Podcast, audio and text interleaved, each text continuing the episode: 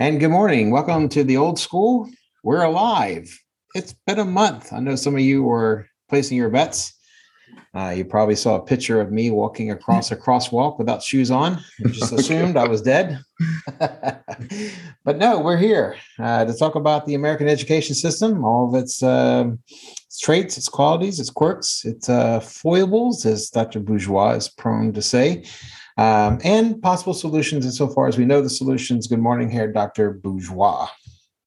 Oh, Mr. Miller, that was a snappy introduction. And I've been uh, saving it up for the last month. I think the you've been resting for the last month, and you're you're full of energy. And I'm I'm a, a little step behind you in my energy level, but uh, it's good good to be back. And we're uh, about to change that.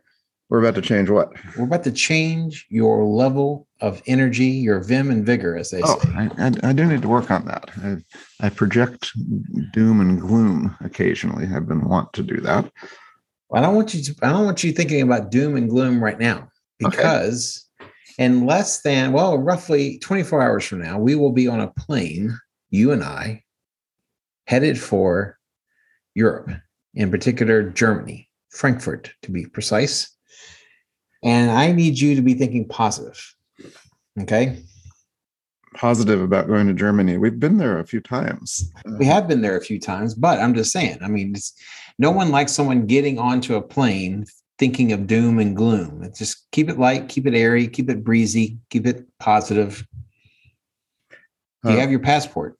Uh, yeah, I, I, have that. I kind of came right under the wire. That was a little dicey because I my passport ran out and I uh, we were going to travel before COVID and it didn't happen. And I forgot everything. So it was one of those moments, you know, five weeks, five to seven weeks, but, but they over delivered. So I do have a passport. A rare moment of oversight or a lack of oversight on your part led you to be in arrears in regards to your passport.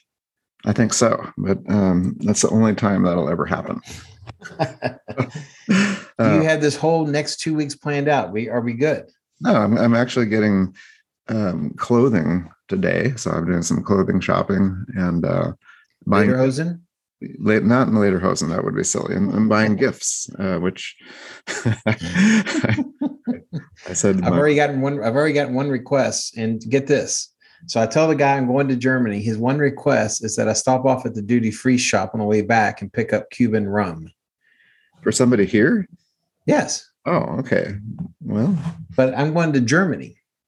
We are going to Germany. And, and so you're going to honor that request? I might, if for no other reason but for me to pick up a bottle of it to try it out. And so, um, gotta yeah. try it, right? Yeah, might as well. Um, it, will be a, a, a great trip, and I, I I think we've planned to to do our podcast remote. You know, maybe one or two episodes, and see see how we can um, translate, as it were. Let's just hope that the situation in these various rooms that we're going to be staying in is kosher. I'm just saying. Fucking kosher in Germany. What do you mean exactly? I'm talking. Well, you know, because when you ask for a room with two beds, they'll give you two beds, but they tend to be smushed together. Oh. And so I went through great pain to make sure there's no smushing together of beds. Um, Not that there's anything wrong with that, but I'm just saying I like my own space. I think well, you like your own space. Um, I do. So you're, you, you know, Herr Miller has um, arranged, you know, all of our accommodations, and um, and and so he'll be to blame, won't you? I will be to blame. I'll sleep on the couch if there's ever a moment when we, wow. we're confronted with two beds smushed together. Okay. I'll take the couch. Well, I have have it on record publicly now, so I can I can call on the tapes of this. I have the younger back. I have the more screwed up back, but I have the younger back of the two of us. So perhaps I can. I, I, no I, pun intended. I can stomach. I, I disagree with that. Uh, I've been to a um, whatever you call those bone type doctors where they give you X-rays, and uh, they said I had the back of a 25 year old. What do you know? Uh, those are his that's words. true. You're starting to sound a little bit like our former president. You know, I've got the best back in the entire world. those are actually his words. Doctor said it's the best back he's ever seen. Yeah. Um, so, so what are we talking about today beyond our travels? Because um, I, I think that we should connect what we're doing to education next next week when when we talk. But maybe we have something to tee it off now that's a little bit different. Well, I think first of all, just simply getting back on the radar for those who may be slowly dropping off the old school train wow. because there hasn't been an episode lately. Uh-uh. But uh, but simply to maybe tie in the idea of travel from an educational point of view. Okay. And so you want to talk about that now and why why it's beneficial yeah. to travel. And it's possible that while we're in Germany, we may have cause to talk a little bit about the German system, a little bit about uh, the systems uh, in which we are surrounded uh, when we're there. But um, given that you and I have a combined amount of, say, 40 some odd years leading students to various locales you primarily Germany, although you have taken a couple of swims through Hungary, have you not? Um, been to Hungary and Austria and Germany and Germany. other places I won't share with you. but uh, I, and I've been to Germany and Japan, and so I think. Is there a reason why you picked those those two countries specifically? Germany and Japan. You think I should have gone ahead and gone to Italy, completed well, the uh, Axis powers World War II? Well, you could have picked any other ones, but I, I bet the J- Japan came out of convenience and the Germany out of interest. Is that the way it worked? Well, both, you know, in in in in in some ways, both of them fall under both categories. Uh, nearby city uh, has as a sister city, a city both in Germany and one in Japan, and so therefore I had cause to and chance to take students to both places. And so I missed out on there is an Italian sister city that we have in this area, and there's also a Mexican sister city, which I'd have been particularly keen to go to. But alas, you know, it was Germany and Japan. And um, you know, I think you know, both of us have made this a part of our calling to use a overused religious quasi-religious terminology um, with regards to what we see as our purpose. So for you can you talk about a little bit about how you got involved and how you saw your efforts in kind of an educational paradigm? Or maybe you didn't i don't know. Well uh, it, it, it's funny but when we you and i had our first conversation um, when we were working at a, at a, school together that this is the first conversation we had mm-hmm. about this very topic and our experiences. Um, I, I, really never had interest in, in taking students to to Europe to, to, to Germany. It wasn't like something I th- planned about for years, but I happened to apply for a German position in Texas when I was living in Oregon, and um, so I, I, was recruited in a way to to take over a program that started in 1960 and and so not knowing much um, about it uh, i was fortunate to have the founder of the program there. Uh, he's the teacher i replaced and he really mentored me for um, five or six years really. I mean he's still mentoring me in a way.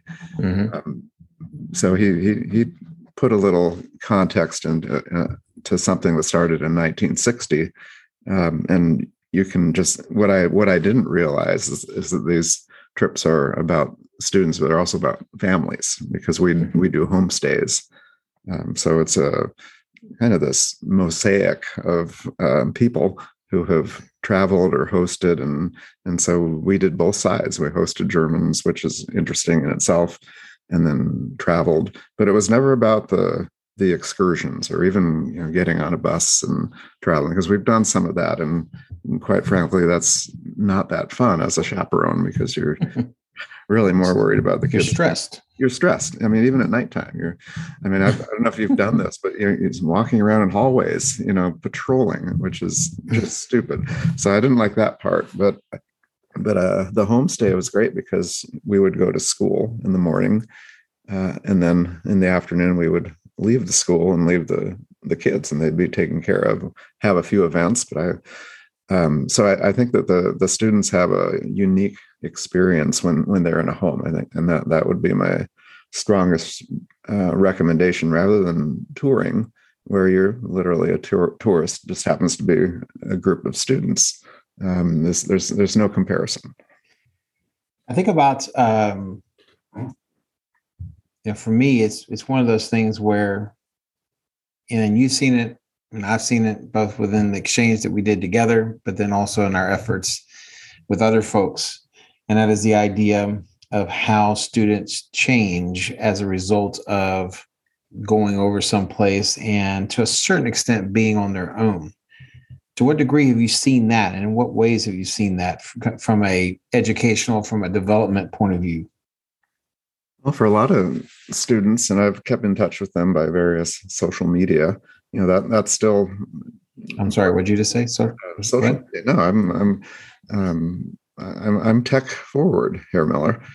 um, so the the students, uh, you know, look back on that, and and it's one of their more vivid memories, and it, it and it does something when you go through that because it's by definition uncomfortable to go to an airport, you know, in you know with a time change and be exhausted, and then get on a train and go to some school, be welcomed you know and and for the students their german was just they're just getting started mm. really so they, they have all this culture shock and they go home they meet a, a, student their age shake hands awkwardly and sit in the back seat of a car and mm-hmm. drive and, and and suddenly they they're confronted with you know a, lot of challenges to assert themselves in a new new context and I think just that builds confidence, and you see it during the trip.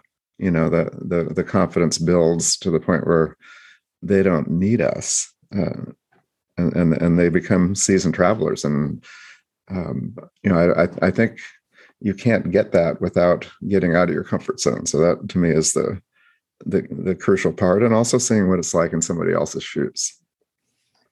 Think about your mentor and the fact that you know he was a he was a gentleman that came out of World War II.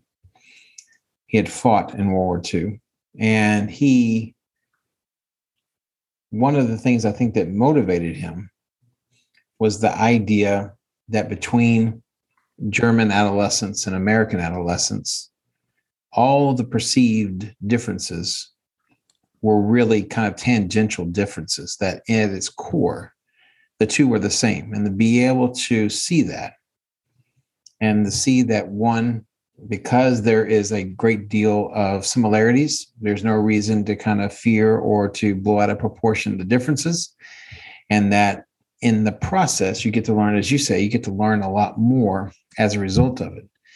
Uh, i use often the quote uh, from kipling what do they know of england who only england knows? You know you could say that you know american history for example. But if you don't know american history from someone else's perspective i would suggest that you have a very skewed notion of american history. You know and rick steves talk about the fact that you know the greatest thing you get from travel is a broader perspective a different perspective and i think for me to the kids who are open to it unfortunately just like with any trip you're going to have a knucklehead here and there who just sees it as a way of being away from his parents and to try to act the fool. But on the whole, we have some great kiddos that we have taken over to Germany or Japan or what have you.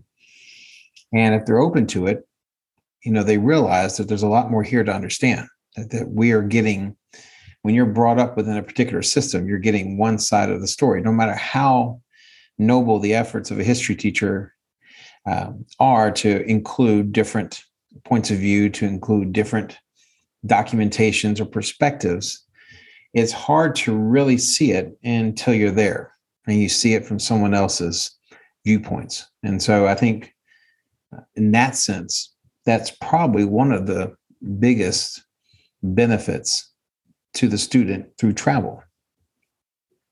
Well, um, for a chaperone, I guess, or, the leader of a program, whatever, from that perspective, um, we have a, a, experience ourselves, you know, and we're we're also with a host family, and I've been with you know dozens of them hmm. um, in diff- different different cities and, and so forth and that um, you go through the same thing you know you and you you get to know them and and it, it's stunning just how quickly you get to know people and, and and i think germans might be unique but probably not you know we've we've met people in the former east germany mm-hmm. um, who are the most gracious hosts i've ever had in my life um, mm-hmm. uh, and you, you just connect relatively quickly because of, of the, the Germans call it Gastfreundschaft, mm. hospitality. And um, so, so you, you learn about that. And then lo and behold, when the Germans come here uh, to the United States, they experience Gastfreundschaft as well. And, you know, many cultures consider that one of the most basic traits of humanity is how we treat other people you know and unfortunately i think a lot of times people are keen to see how we treat other people in kind of a political sense. But i think that when you strip that away i think you tend to find that most people are eager to find out more about other folks. And i think americans are particularly curious. And despite what some people say about Americans in relation to other cultures, I think on the whole, Americans tend to be some of the most curious people with regards to someone that they think might be from someplace else. Now, granted, sometimes that can be based upon stereotypes or other things of that nature. However, I think the curiosity is genuine. The, the methodology might be a bit questionable or not necessarily dignified, but I think the curiosity is what's most important. And I've talked to folks that are living in this country, not from this country, and very seldom do you get a kind of a, a you know from them the idea that somehow people are hostile to them because they're from someplace else. There's that curiosity there. And I think Americans are um, uh, use that, and that's what drives students to our programs and that's one of the reasons why it they get so much out of it. At least we've seen them get so much out of it. Four years ago, you said that the, the exchange that you and I were a part of, and that I am a part of still, started in 1960. So four years ago, five years ago, 2019, I was in Germany. We were in the latest rotation of going to Germany, and we met. I think it was 2019. We met two ladies uh, who were exchange partners from the original 1960 exchange. They were partners, meaning they, they were partners. Yes, yes, and they still on a five-year basis. One goes to U.S. or one goes to Germany, and they still get together. And it's one of those things that I think is, you know, probably perhaps the most, you know, representative of the effect of the trip or the effect of these kind of trips.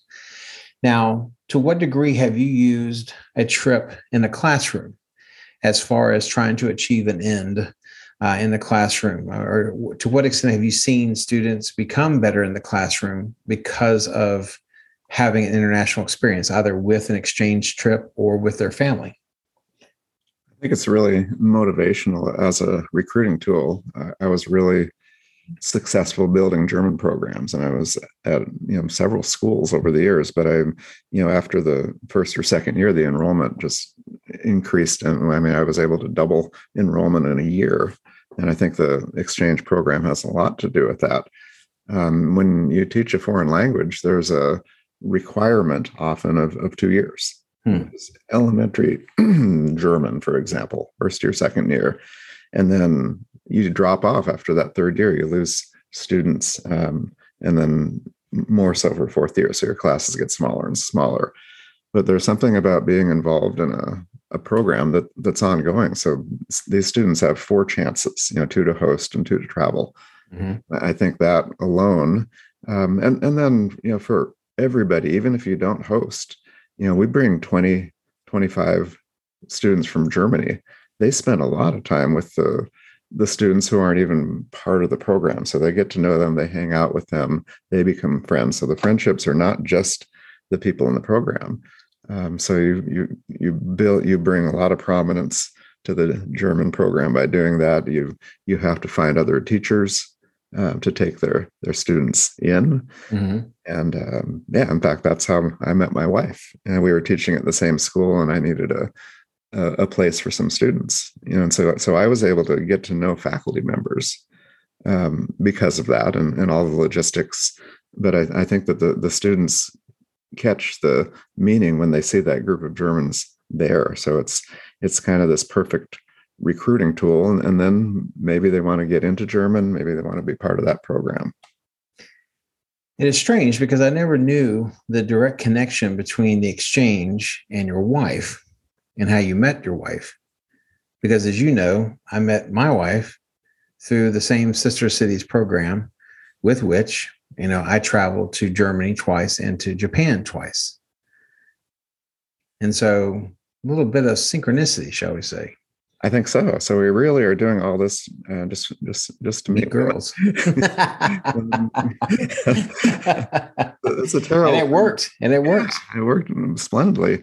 Because um, Lord knows you married up, and so did I. Oh, I know that. And so perhaps we're the real winners. well, there it is. And, and these exchange programs literally brought us together. We probably would have you know not even liked each other and been like enemies for years but we connected on because of the beauty of german exchange here we are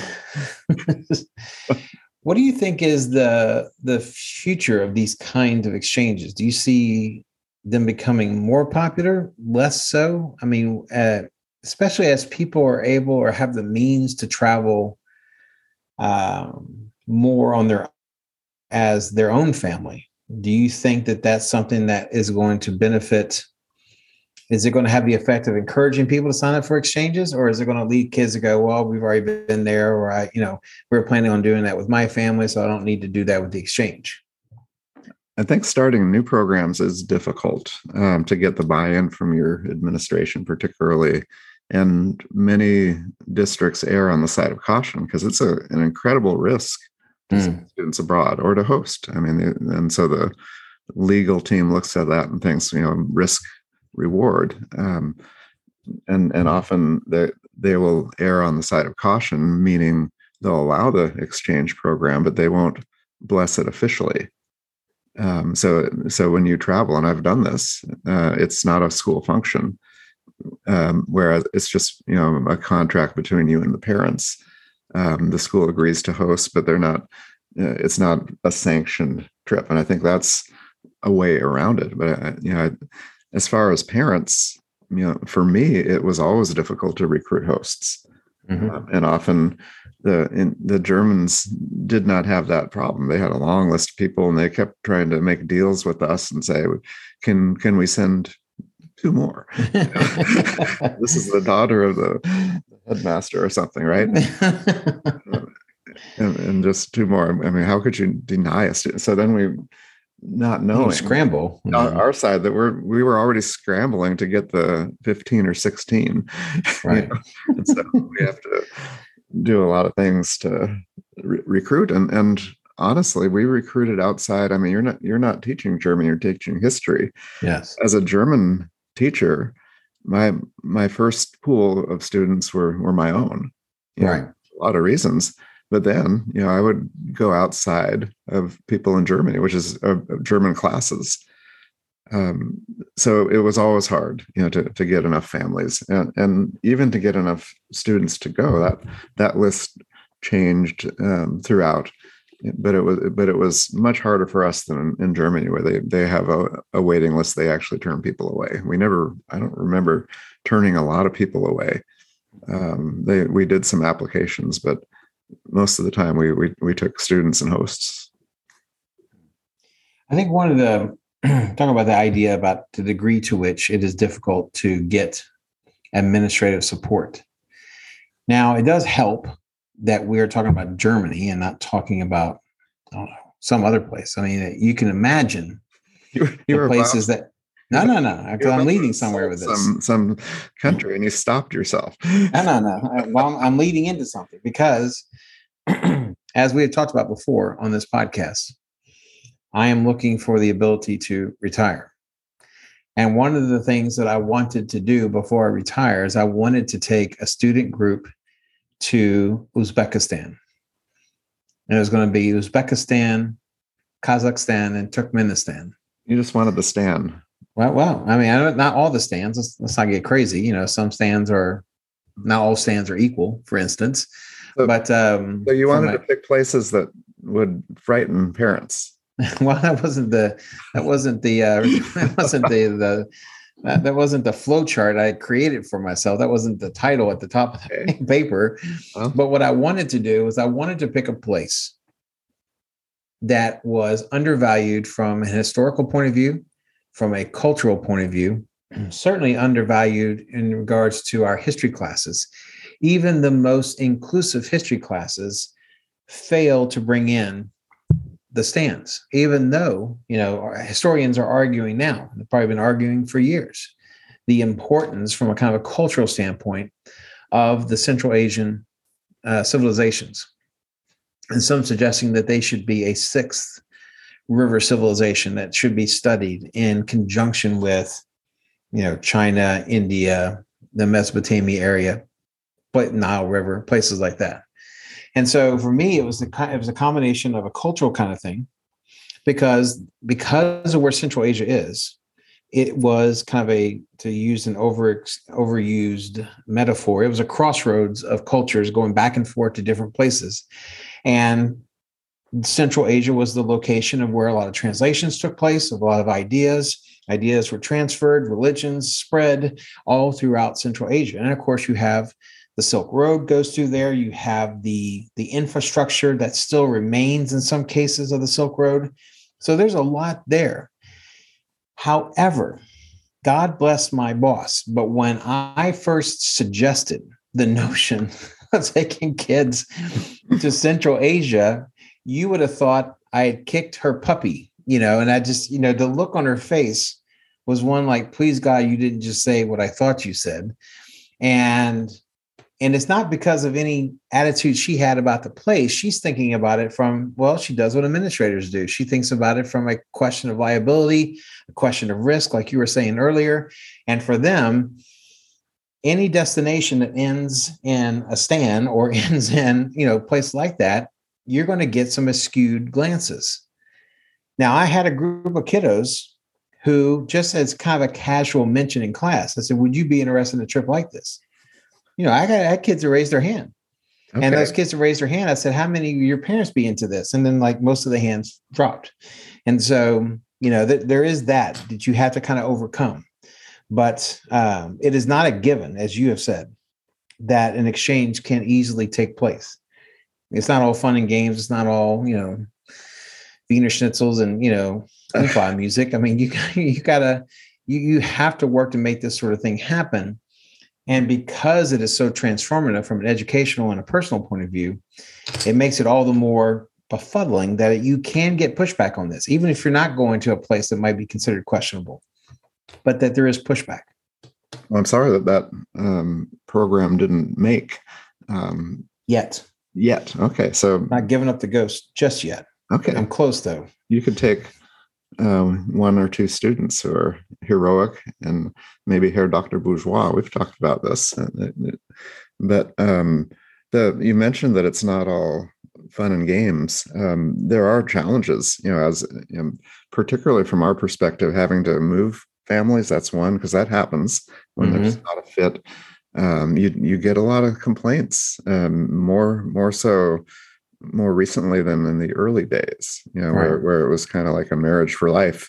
Um, but, you get asked by the by the kid, you know, and, and then you have to make make a real difficult decision, but you try to be transparent and talk to the your counterparts. Right. Um, and, and and then we we both and and together I've had to send send students back home for drinking carousing whatever being sent to the emergency room from for usually as soon as the cops are called that's yeah. usually the first sign that it's time for you to go home. right um, but in but in in most cases it doesn't go as smoothly as you think you know and i had some a real tough one you know you know sending students back but and um, you, you start to question your decisions you know um, and and it's they're all well intended you're thinking this is educating the, the child giving them a hard lesson that they need and they violated a contract right. um, but then you think is this is this my my place? Um, should we just ride it out and get them back home and let their parents um, do their work? Um, so these these are tough. I mean i still think about them and those are all difficult decisions. And you know as i matured uh, as a teacher you know in, in some ways and at least in one case i probably could have finessed it a little bit better. Mm.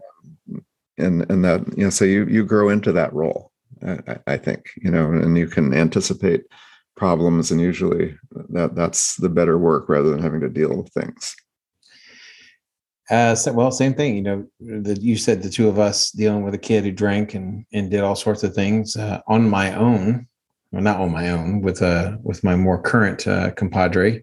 Um, we had to deal with questions of prejudice um, that almost sent a kid home um, and so it's it's one of those things where it's part of that responsibility that you that you talked about earlier that you sign up for. You know you know people look at it and say oh you get a free trip to germany. I said yeah but i pay for it. You know i pay for it because of worry. I pay for it because of having to make decisions. And um, yes i get a free trip you know and and there's something to be said for that. But at the same time um, we endure a lot and we take on a lot to make sure that those things go well. And when they go well, it seems like we're not really working at all. it's the best experience ever. And then you get a, a, call and you pick it up and and you hear, Steve, we have a problem. and then all of a sudden all your plans are gone. And yeah. so you pull out the list of all the students and think, okay, which one is it? and usually you, you know which one before it starts. Um, I mean, we've taken students to Germany where our colleagues back home I thought, you're going to do what? you know, and, and they laughed, literally yes. laughed at us. Um, and, and so we, um, so we're taking chances, but we're, we're also betting on the, on the kids to, you know, exceed. And most of the time they do. And rise to the occasion. Yeah, that's right. And we not only see them rise to the occasion from kind of an educational and enlightenment sort of thing. But we also see, as we kind of referred to earlier, kind of a confidence level. We've seen kids become leaders.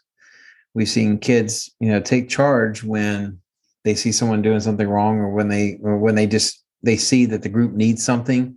You know, we've seen kids step up. And, and it's one of those things where perhaps prior to the kid would not have done that. I don't know. I mean, but it is certainly a yet another advantage of the experiences that these kind that this kind of exchange can engender. And it's part of the reason why i assume that we do it is because you know there certainly is a self-interested kind of quality to it but there's also the notion of what we're giving because i can sit here and teach history all day long within four cinder block walls you know and tell them about this that or the other. It's another thing to be there it's another thing to walk those steps. It's another thing to see the effect of historical movement or historical um, events. Then it becomes a little bit more real to the kid who's open to it. And like I said, the kids who typically join these kind of exchanges are ones that are the kind who might open themselves to those type of experiences. And I think that that's where, at the end of the day, you sit there and you say to yourself, "That was pretty cool." Absolutely. I think I think it's one of the, you know, one of the things I, I wish I was I, I, had been more present in, in because you, you, often are worried uh, while you're traveling, and it's a little bit stressful when you have, have students. But um, you know, there there were some some great teaching moments. I mean, some of our best teaching happened there, even with our own group, because we met with our own students for an hour every day, and um, you know, suddenly we're answering questions about German culture that are real questions, not not the type of question you get in the classroom. And they're telling and they're telling stories and and they're getting to know each other. And these are kids who probably you know come from very different groups in our own with our own students, and they meld.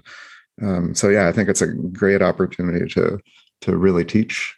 Um, and uh, yeah, I'm a, in, in, some ways, it, I can I can't imagine having taught German you know, for 20 years and not done that type of a program. It's seamless. Yeah. It's a natural extension of your curriculum is to send some kiddos in that direction. Um, but there are there are so many foreign language teachers. I mean, we're talking about German here, mm-hmm. Spanish teachers, French teachers, whatever, um, that offer trips, you know, occasionally, but they're more tour based, you know, mm-hmm. where they get to go to Paris and Rome and these places, which is wonderful. But it's all staying in hotels, and and maybe if we can advocate for anything, it's the the homestay model, you know, in, in any language and and you know it, it it takes a different kind of a teacher i think to do that and uh, a different kind of student to do that right but it's it's more economical i mean we're going to germany for three weeks and the, the price is relatively low we get a nice mm. group flight and then they're staying in families which means that they don't have you know that many, they, very few expenses once they're there i mean basically they bring money for what they want to bring back mm. Um, so it's economical, and we've kind of made made the case that there's a different type of learning involved. Um, and as a chaperone, you get a lot of breaks because you are away from your your students. So that that mm-hmm. part is you're not being a tour guide twenty four seven. And I think you know, not nothing against the five cities or five countries in in one week sort of excursion but it is hard to connect or to have the kind of deep learning experience when you're not there long enough to learn or certainly not to have any type of introspection about what you're doing you know and i think the idea that when you know when you do the hotel jaunt and the hotel hop from one major city to the other you're constantly surrounded the kids are by the, themselves by each other mm-hmm. And so the reflection is not as deep because you know there's still that dynamic of not wanting to come across you know in a certain way with your peers but then when you get to go to a home now and you get to stay in one particular area you have the time for the introspection because now you're sitting around a dinner table and you're sitting around a dinner table uh, from people that you do not know very well who don't necessarily speak English. I mean, we often assume that, oh, they know yes. English, but uh, that may not be the case. And so I think because of that, that's why our kind of trips are perhaps the ones more closely aligned to maybe the original purpose that these trips were designed to serve. You know, when the first teacher thought, wouldn't it be great if we took our kids to fill in the blank? You know, and I think, and I think our idea is perhaps closer to a truer, more altruistic kind of adventure and what we want our kids to get out of it, you know. Um, and it's good, you know, from the German point of view, it's good because unfortunately in a history class, kids only get usually one introduction to Germany and it's not a good one. Right. And so, um, and, and so once you're able, and it's, it's ridiculous really, you know, to think that something that happened 70 years ago. And I'm speaking as a Jew. I mean, I don't, I know, you know, you you see, I know there's a lot of people that, that have a stake in making sure that that's not forgotten and it should not be forgotten, but it should not be the only thing remembered, that there are other things that are a part of that culture. Lord knows we've got skeletons in our closet. So it doesn't, it doesn't uh, stand to reason that we should hold something against another group of people, especially people had nothing to do with it. And so to be able to get students to kind of step away from that image and go towards a more modern image or to consider a more historical one prior to all that. I think that that's also kind of an added benefit. Now, you talked about being present, being in the moment. This goes to a question that you and I have struggled with. Because as last year, I bought an iPhone. you were being really serious there. And, and... I am being serious because this is serious business. Okay. I didn't want any part of the iPhone. I had a dumb phone. I was what, quite what happy phone? with a little, huh? a little flip phone. Yeah, it was Where a little flip phone. I, you know, I had a keyboard that I could text stuff in it, but other than that, it was just a phone. Then I go into I go into a locale, a business who specializes supposedly in all sorts of phones. And I said, I want this, I want a newer version of this phone. those teenagers behind the counter laughed at me. Yeah, they, why wouldn't they? you, you, you would literally find that in, a, in an antique store. Yeah, and I should. That's where I should have gone. I should have gone to an antique store. But um, but uh, the uh, I ended up having. I felt forced into an iPhone. Now, you know, before when I had the dumb phone, my wife's insistence that I call on a regular basis or something or another was always mitigated by the fact that I'm sorry, I'm sorry, honey, I just don't have the technology. You know, now I have the technology. now I have the technology. I feel that the pressure will be greater to do FaceTime with my wife and with my daughter at a time when my focus should be on the world around me, the experiences around me, the joy around me. It's like when those kids graduate from high school and they come back the next August to say, We're back. And I said, I, and I would always tell them, I, I can't miss you until you leave. And so there's something he said for simply saying, Hey, listen, I'll get back to you in a couple weeks. I'll here's my flight information. Please be meet me at the airport and we'll talk all about it. But now I'm afraid that I'm going to feel compelled to do this. You're a terrible. I need person. your I need your help. You're just a terrible person. I mean, they want to keep track of you. They want to be part of you. If if you were really above board and and trying to think about other people's welfare, you you turn on the the notification, the the GPS tracker, so, so Ah. have that. So so so when I'm in Freiburg or we we go to Switzerland or, or something, they'll get to see that little thing with your initial, and you're now up in the mountains. Here's Ross. Oh, okay, that's that's fun. Where's Ross? the tracking device on my iPhone Yeah, was turned off about two minutes after I received it. you tried to you tried to block your wife from the the phone. I'm not trying to block my wife. That would be that would be bad. If I was not- trying to block my wife, Well, you're not going to speak to your daughter for 11 days. I mean, she's not going to miss me. She's going to be at her grandparents with pools and lakes and probably an abundance of snow cones and ice cream cones. She's not going to miss me one iota. She probably won't even know I'm gone. She, I'll probably show up and say, "Oh, I thought you were in the other room," you know, and that's hmm. that'll be my daughter. Yeah, you know, for us, it was always about the what I brought back. It was always about the candy because I would Mm. I would always have a budget. I still do of 40, 40 euros, which brings Okay. a, lot of, a lot of candy.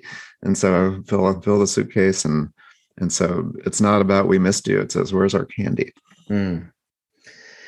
Well, we all have our our crosses we must bear, and so Yeah. we'll see the we'll see how we do, and maybe we'll bring this up uh, uh, in a few days when we record our first episode live from Germany or Switzerland or Liechtenstein.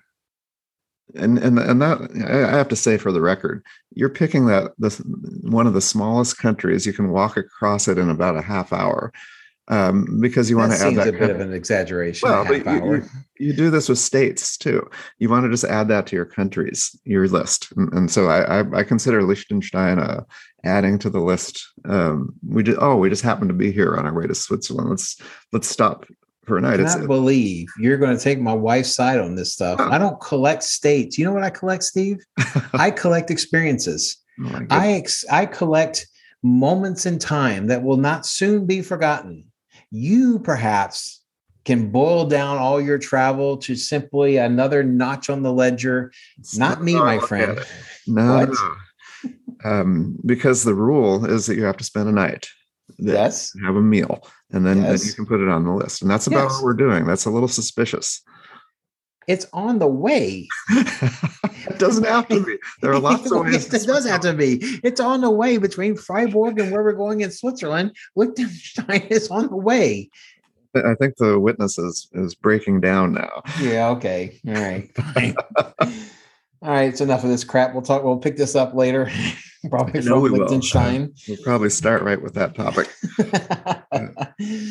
All right. So until uh until we meet again tomorrow at the airports. Yeah, that's it. We'll say Auf Wiedersehen, Herr Müller. Auf Wiedersehen, Herr Dr. Bourgeois.